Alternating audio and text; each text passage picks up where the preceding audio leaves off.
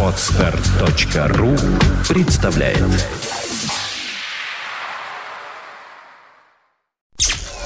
Подфм.ру представляет You are listening to Internet Radio Fontanka FM. Виват. История. Здравствуйте, вы слушаете радио Фонтанка FM. В эфире программа «Виват История». В студии автор и ведущий программы историк Сергей Виватенко. Добрый день. Здравствуйте, дорогие друзья. Александр, добрый день.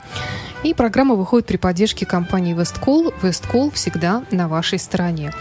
Ну а приз для нашей исторической викторины, которая, как всегда, в конце нашей программы проходит, предоставлен рестораном «Тепличные условия» сертификат на 1000 рублей на посещение ресторана по адресу набережная канала Грибаедова, дом 25. Холодная война сегодня у нас в программе. Да. В, эту, в этот жаркий день у нас холодная война. Да, кстати говоря, при которой мы еще с вами, во всяком случае, родились, жили и помним да. много из того, что происходило. Абсолютно верно. Но сегодня, дорогие радиослушатели, мы, наверное, все это не охватим, но поговорим о начале вообще той ситуации, которая была. Действительно, что такое холодная война? Давайте поговорим немножко о терминах. Холодная война – это противостояние социалистического и капиталистического лагеря, социалистической и капиталистической системы и руко- э, э, лидеров этих, этой системы Соединенных Штатов Америки и Советского Союза. А это идеологическая, в основном, война э, против США и Советский Союз не воевали друг против друга, но принимали участие в региональных конфликтах на разных странах. Ну, это вот Корея, Вьетнам или Афганистан. И также, чем характеризуется еще холодная война, гонкой вооружений и ядерным шантажом. Действительно, дорогие радиослушатели, надо понять, что появляется ядерное оружие, атомная бомба.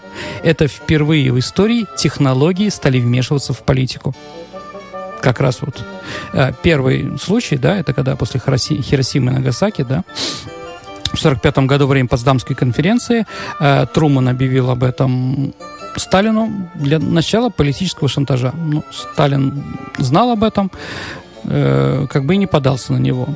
А, с другой стороны, давайте представим жуткая Вторая мировая война, которая унесла около 50 миллионов человек, да, разрушила страны, громадное количество городов, сирот и прочее, прочее, прочее. И вот страны-победители не смогли договориться.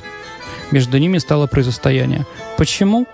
Ну, наверное, потому что страны антигирской коалиции, во всяком случае, лидеры их, да, это Великобритания, Соединенные Штаты Америки и Советский Союз, это были совершенно разные, э, разные страны, королевства, буржуазная республика и социалистическая республика, с одной стороны. С другой стороны, надо понимать, что этот союз был вынужденный, вынужденный против общего врага германского, э, Германии. Поэтому говорить о том, что после войны этот э, союз мог продолжаться, я думаю, достаточно спорно. Хотя, конечно, личности играли. Ну, историю строить не сослагательное наклонение, но если говорить о том, что если бы дожил бы Франклин Делано Рузвельт, наверное, бы дальше бы еще какое-то время продолжалось. Кто виноват в холодной войне? Наверное, надо сказать, что, ну, когда мы с вами действительно, Саша, жили в советское время, для нас вопрос не стоял. В холодной войне виноваты Соединенные Штаты Америки. Конечно. И Черчилль, да? И очень боялись, боялись мы ядерной, ядерной бомбы. бомбы. Это ужасно, да. Я каждый день просто думала об этом и очень переживала. Вот. Э, после того, как рухнул социалистический лагерь и наша страна, Советский Союз, в 90-е годы нам все время долбили, что все в Советском Союзе было плохо. И, конечно же, мы виноваты в холодной войне. Где правда? Я думаю, где-то на середине. Виноваты те и другие. Те и другие стороны делали шаги, э, скажем так, скорее для размежевания, чем для объединения после войны. И виноваты, и виновность в этой войне несут как и наша страна, так и страны НАТО. Итак, холодная война. Она имеет даты. Начинается, как мы всегда говорили, холодная война начинается с речи Черчилля в Фултоне – Фултон – это маленький город в штате Миссури, а, знаменит своей психбольницей. Есть, я не знаю, Саша, знаете, не знаете, есть направление кантри у американцев, да, американской музыки, которое называется Фултон uh, People. То есть, ну, что-то немножко с идиотизмом связанный, mm-hmm. такой вот. А, значит, да, вот Фултон знаменит психо- психиатрической больницей, одной из самых больших в Соединенных Штатах Америки. А, по-моему, а, эта психи- психиатрическая больница является прототипом как раз гнездо кукушки. Помните, Кевин Кизи «Пролетая на гнездо кукушки», это где шикарно сыграл Николсон, конечно. А, вот. Но не поэтому именно Черчилль выступил там, а по той причине, что в том университете, в Фултоне находится университет, где высшее образование получил президент Труман. И поэтому вот его пригласили, Черчилля туда. А, можно сказать, что Черчилль был... э, Черчилль в это время был в отставке. Э, летом 45 года англичане проголосовали за либористов. И победи- вроде победитель Черчилль был как раз снизложен. И вот он отдыхал и зарабатывал тем, что ездил по миру и говорил разные там речи выступал. И вот э, в своей знаменитой речи он сказал про железный занавес. Ну, там, от Треста до Штеттина на Бал... от Треста на Адриатике до Штеттина на Балтике.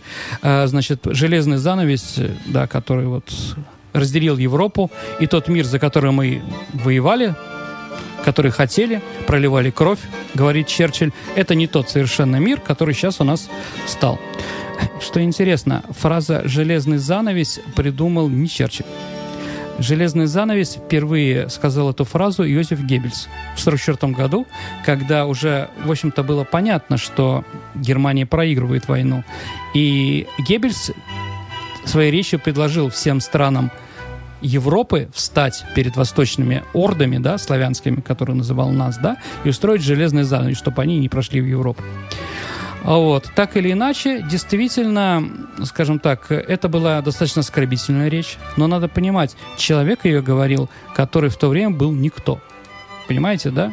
Ну, Горбачев сейчас может что угодно говорить про Соединенные Штаты Америки, он давно не президент э, нашей страны, да, поэтому, понимаете, да, человек в отставке может говорить что угодно, но Черчилль был личностью, Черчилль был символом антигитлеровской коалиции, поэтому, конечно же, это был очень серьезный такой эм, э, задел для порчи отношений. Немногие знают, что на самом деле речь Черчилля была а, ответ выступления товарища Сталина в феврале 46 года.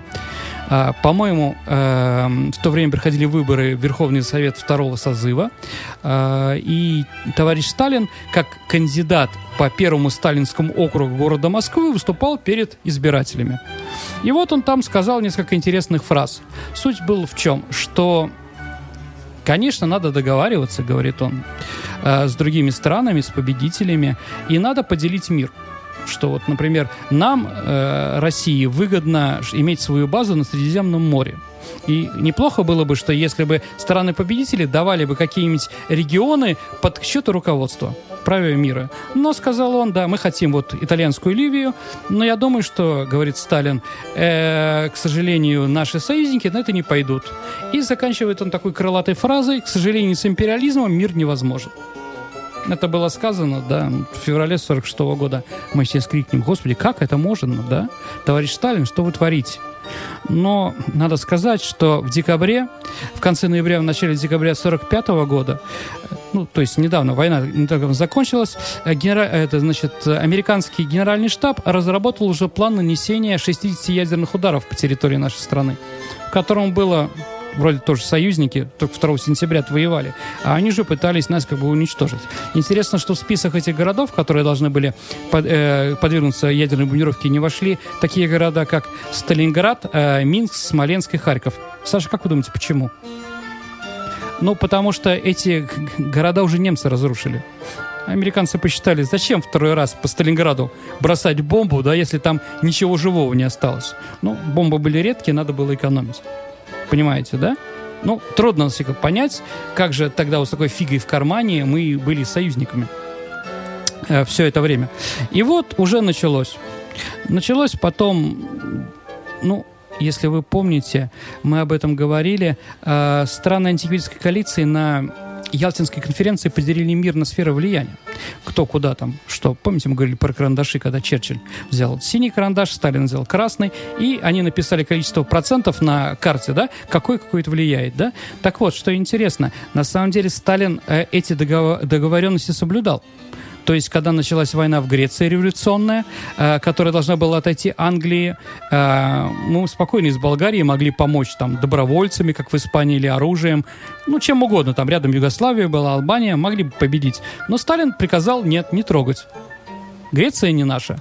Также мы вывели свои войска, в конце концов, из Ирана, северного, где у нас были наши базы, да, а, вот, ну, из Норвегии, там, из Дании, тоже по приказам. Так или иначе, э, так или иначе, в тех местах, которые отходили нам сферы влияния, мы действительно создали социализм.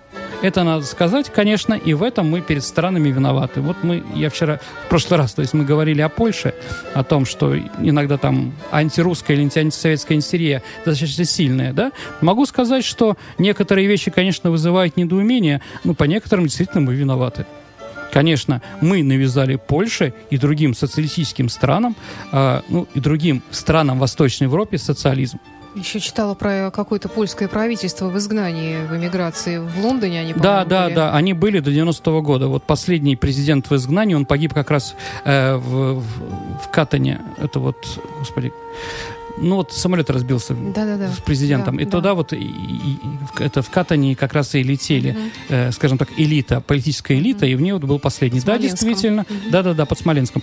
А, вот, да, действительно, у них было такое правительство, ну, с которым мы не захотели общаться. То есть те поляки, которые воевали на Восточном фронте в армии Людовой, они были все героями. А те, кто воевали против немцев в армии Краевой, которая вот поддерживала пр- правительство Сикорского в Лондоне, да, те в Польше назывались врагами. Ну, там рядовых еще как-то куда ни шло там не сажали, а сержантов, офицеров начали сажать уже после войны как предателей и шпионов. А как же они делились-то, я не понимаю, там по ходу действия? Ну, Вообще. вот у кого что какая нашивка. Какая нашивка? А вот как все их брали, солда- за- кто их забирал в эту армию, если Ну, вот правильно. в изгнании? Это знаете, как говорили, ты где, это самое, гнил под Сталин... Как в 70-е годы был анекдот, ты гнил под Сталинградом, да, жиру бесился, или кровь проливал на малой земле, понимаете, да? Так же и здесь. Ты, или ты воевал вместе с Великой Красной Армией, тогда ты действительно хорош. А если ты воевал в составе английской армии, там был летчиком, или там штурмовал Монте-Кассино, это в Италии, или воевал в Северной Африке, то ты предатель, ты шпион. Такое было, к сожалению, и мы как бы ну, внесли свой вклад. Вообще, если говорить, давайте посмотрим. Э, Вы знаете, вот можно говорить сколько угодно. Я приведу несколько фактов, которые вам точно покажут, какое влияние имел Советский Союз в странах народной демократии и в Польше после войны. Я вам принесу фамилии руководства этих стран. Ну, и там, понимаете, да, и дам мне некоторую характеристику. Президентом Польши был Болеслав Берут. На самая настоящая фамилия Рудковский. По некоторым данным, э, по некоторым данным, последнее, чем занимался Рудковский, он был майором госбезопасности Советского Союза. Перед тем, как стать президентом. Министром обороны в Польше был маршал Советского Союза Константин Константинович Рокоссовский. Министр финансов был Соломон Исакович Минц. До того, как Соломон Исакович Минц стал министром финансов свободной Польши, он был вторым секретарем Сырдаринского обкома партии Узбекистана. Вот, да, Минц это брат знаменитого историка, который написал историю Октябрьской революции сталинскую такую, такую знаменитую. Вот. Понятно, что вся служба беспеки, или как она там называлась, да, КГБ польская, она тоже имела отношение к Лаврентию Павловичу Берии и к нашим товарищам. Может ли такая страна, у которой все силовики, финансы и идеология, да, состоящие непонятно из кого, а, да, быть независимым? Думаю, нет. Тоже интересно, как бы, да, ну, Минск, понятно. А, Первый секретарь Коммунистической партии Чехословакии э, Сланский э, был евреем. Первый секретарь Венгерской э, социалистической пар- народной э, партии, господи, ВС, извините. Ну, в общем, Коммунистической партии Венгрии был Миклаш Ракоши, тоже еврей. А Анна Паукер, румынская, да, тоже вот как бы Почему? Почему неожиданно? Неужели, да, вот Сталин, который как бы был, с одной стороны, антисемитом, да, почему же так произошло-то? А произошло то, что страны возглавили люди не коренной национальности. Почему так? У меня есть свое мнение, оно может быть спорное, но я как бы скажу. Сталин просто так ничего же не делал. Можно было найти спокойно какого-то, понимаете, поляка. Понимаете, в чем дело? А что такое строение социализма? Это еще и борьба, скажем так, одно из построений коммунистической идеологии – это, это атеизм. Ну, безбожие. Ну, трудно человеку, который сейчас может быть коммунизм, но он с детства помнит свой костел. Помнил, как с ребенком. Ему трудно взорвать костел, церковь, или какие-то другие вещи, да? Вот. А представителям другой национальности это как бы достаточно проще. Нет, они были тоже заложниками системы. Когда это произошло, потом они были объявлены врагами народа. Сланский был расстрелян. А, ну, после Ракоши произошло восстание, как известно. да, венгерская и прочее, прочее, прочее. То есть вот такие вот вещи, как бы, да, ну, они тоже влияли. И, конечно же, эти страны, они не могли проводить свои политики какой-то национальный. Тоже интересно, а, как еще можно было влиять. Например, у Иосифа Брустита жена была русской по фамилии Белоусова. А, у Джангена Циденбала, руководителя Монголии, жена была русская из Рязани. А, даже вот в Тайване, когда Чай Канши сбежал из, это, из Китая, когда его Мао Цзэдун попросил, Чай Канши тоже социалистическая партия Гоминдан, и вот он переехал э, в Тай, на Тайвань, организовал там свою независимую страну. Его сын, как и сын Мао Цзэдуна, были заложниками в Советском Союзе. Фамилия у него была Елизаров, он работал на Урале. И вот, да, этот вот Елизаров женился тоже на русской, и потом попросил поговорить с папой, чтобы он надумался. Он поехал в Китай и вместе с своей женой бежали. И он стал президентом э, Тайваня, Тай, Тайваня после смерти Гамин, э, своего отца э, Чай Канши до середины 70-х годов а его президентшей была тоже русская. Тоже интересно. Но не просто так это все получается. Я думаю, степень влияния. Когда умер, когда умер Тита, то его жена была объявлена в шпионаже в сторону Советского Союза. И она находилась определенное время под домашним арестом. Тоже вот так вот, как бы, да, такие вещи тоже влияние. То есть, действительно, мы виноваты мы несем ответственность за, за то, что эти страны пошли строить социализм, хотя этого не хотели. Только, скажем так, популярность коммунистической идеи коммунистической партии была достаточно большая в Югославии, потому что Иосиф Брос Тита, э, он руководил партизанским движением, и он победил как раз э, немцев там и хорватов, и других там приспешников э, Германии. Э, в, Че в Чехии э, на выборах Готвель, Коммунистическая партия, получили больше 51% голосов, ну, сразу после войны. Но в других странах даже рядом этого не стояло. Даже под влиянием, даже под влиянием нашим, в Венгрии на одних из выборов в конце 40-х годов коммунисты набрали 22%, что практически ничего. В Польше тоже, ну, как можно в католической стране, да, если мы помним э, Войтылу, да, римского папы Иоанна Павла II, да, заниматься вот антирелигиозной пропагандой. Ну, поляки как бы к этому не ведутся очень сильно. Итак, ну давайте продолжим про холодную войну. Итак, вообще термин «холодная война» придумал тоже известный человек Джордж Оруэлл помните, да?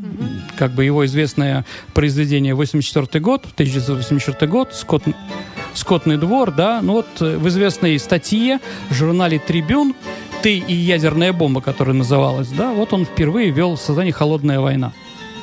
Действительно, она была холодная. Итак, как мы уже сказали, холодная война началась 5 марта 1946 года. А когда закончилась?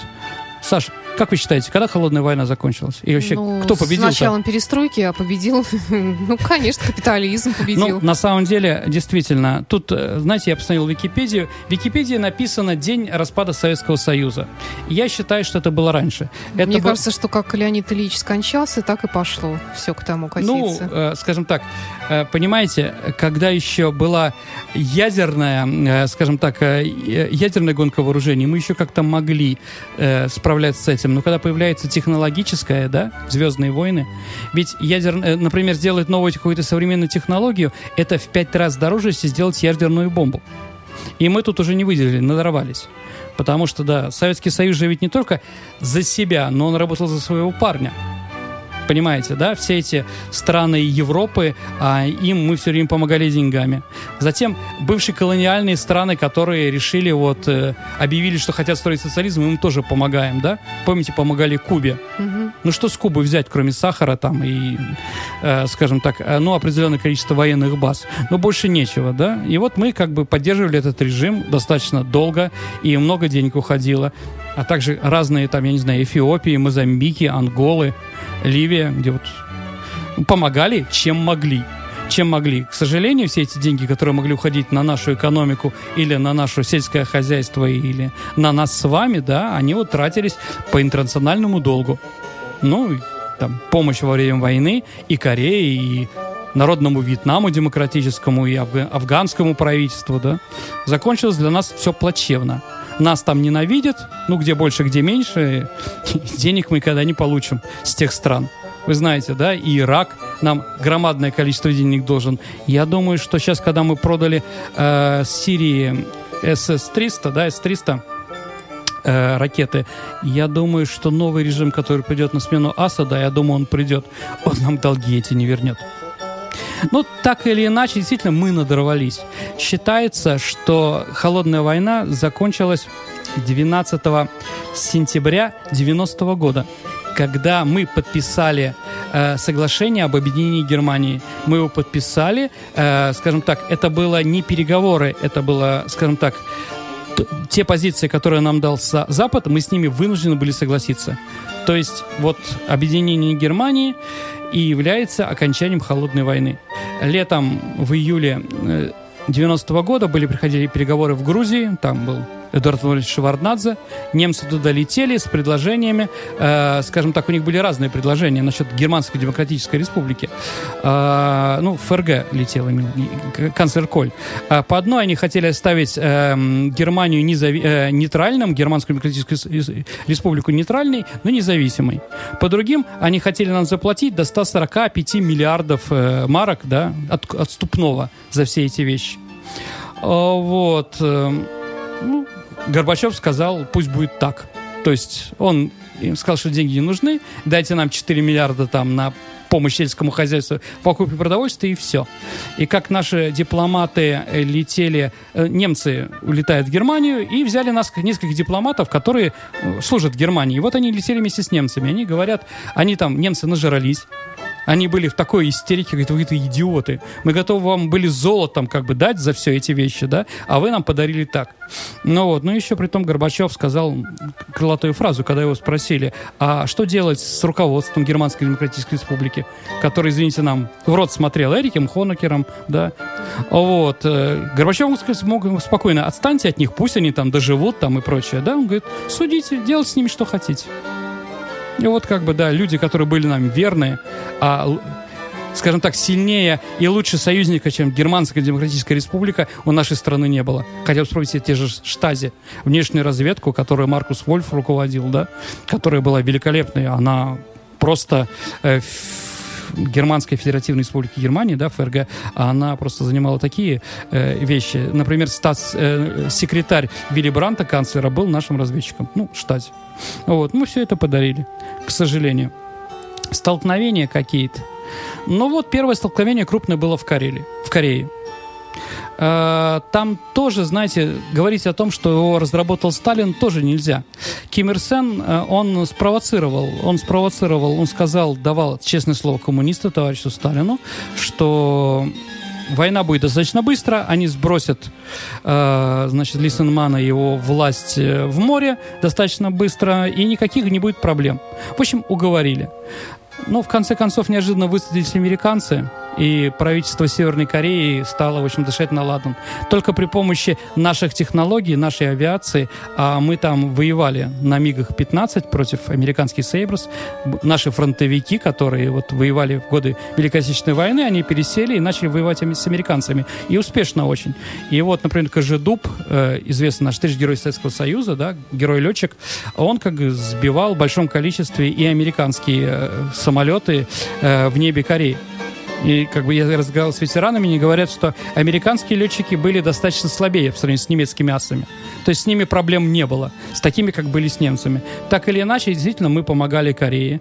Э, значит, и еще помогли, конечно, китайские интернационалисты. Сколько их там было? Миллион, два, три, непонятно.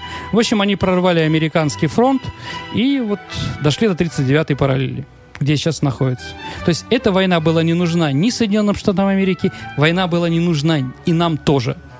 Но мы воевали, потому что показать свою слабость ни мы, ни американцы не могли. Вот как бы два там, две корейские партии между собой там борются, да, а мы вынуждены это... Бля, слава богу, что не произошло ядерной бомбардировки, ведь МакАртур, руководитель американской армии, требовал забросать, Америка, э, забросать Северную Корею ядерными бомбами. Что потом дальше было? Понимаете, да? Очень сложно. То есть мир стоял перед порогом мировой войны. Слава богу, не произошло. Самая страшная такая, да, э, ну, как бы, когда могла ядерная катастрофа быть, это корейский кризис, Коре- э, извините, карибский кризис, о котором мы поговорим в следующий раз. Не в следующий, Ну, в следующий... э, В следующий раз у нас будут, да, дорогие друзья, ответы Мы на ваши уходим вопросы. в небольшой отпуск, Сергей, Ну, в летний, но и- в следующий раз у нас будет программа, посвященная ответу, ответам на вопросы наших слушателей, так что присылайте их у нас на сайте. Очень скоро, в ближайшие дни, появится специальная форма для того, чтобы могли задать Да, ждем ваших вопросов, но я не ухожу, да. Да, или найдите меня ВКонтакте, можно Да, мне лично ВКонтакте, где-нибудь на почту электронную, вот куда угодно мы открыты для вас. Ну, Давайте- к викторине. Да. В прошлый раз мы с вами говорили... Почему Суворовский проспект Да. назывался... э, О с- Суворове мы говорили. Да, да. тема, Суворовский проспект назывался э, улицей Слоновой. По той причине, что рядом был вольер, э, ш- э, Пер- Персидский шах подарил слонов Петру Первому, и вот они ходили на водопой, да. Вот улица Бассейна, как раз бассейн, где их мыли и прочее, вот как раз находился там. То есть э, бассейна с- э, и э, слоновая. То есть слоны были на самом деле. Вы знаете, такое огромное количество правильных ответов, Ну, причем Ра- сначала таких Саша, от Россия души. родина Да. слонов. О чем Да, говорить-то? да. Ну, А, а потом просто мне тут стали присылать э, выдержки из энциклопедии. Вот это совершенно излишне, по-моему, достаточно просто пары слов. а я, правильного ответа. согласен, что людям интересно, они Ну, с другой нашли, стороны, да, да. сколько узнали. Я прочитала, просветилась. Но я так, вы знаете, методом э, лотереи выбрала один из правильных ответов. Э, Николай. Номер телефона начинается на 921 743 и так далее. Поздравляю, Николай. Да, и давайте сегодняшний вопрос. А, значит, значит, у нас сегодня про холодную войну. Да, при каком президенте? А, да, извините, да. При каком президенте Соединенных Штатов Америки начался Карибский кризис? Извините. Да. Жарко. Мгм. Жарко, Ваши ответы друзья. можете оставлять на нашем сайте фонтанка.фм. Вот уже сейчас у нас появился специальный такой раздел, где можно оставить ваш ответ. Да, дорогие друзья, и пишите мне вопросы. Да, или мне. Э, Напомню, что приз для исторической викторины предоставлен рестораном «Тепличные условия». Сертификат на 1000 рублей э, на посещение ресторана по адресу канал Грибоедова, 25. И программа выходит при поддержке компании «Весткол». «Весткол» всегда на вашей стороне. Спасибо и до встречи. До свидания. You are listening. You're listening to Internet Radio Funtanka FM. Funtanka FM. Скачать другие выпуски этой программы и оставить комментарии вы можете на podfm.ru. Скачать другие выпуски подкаста вы можете на podster.ru.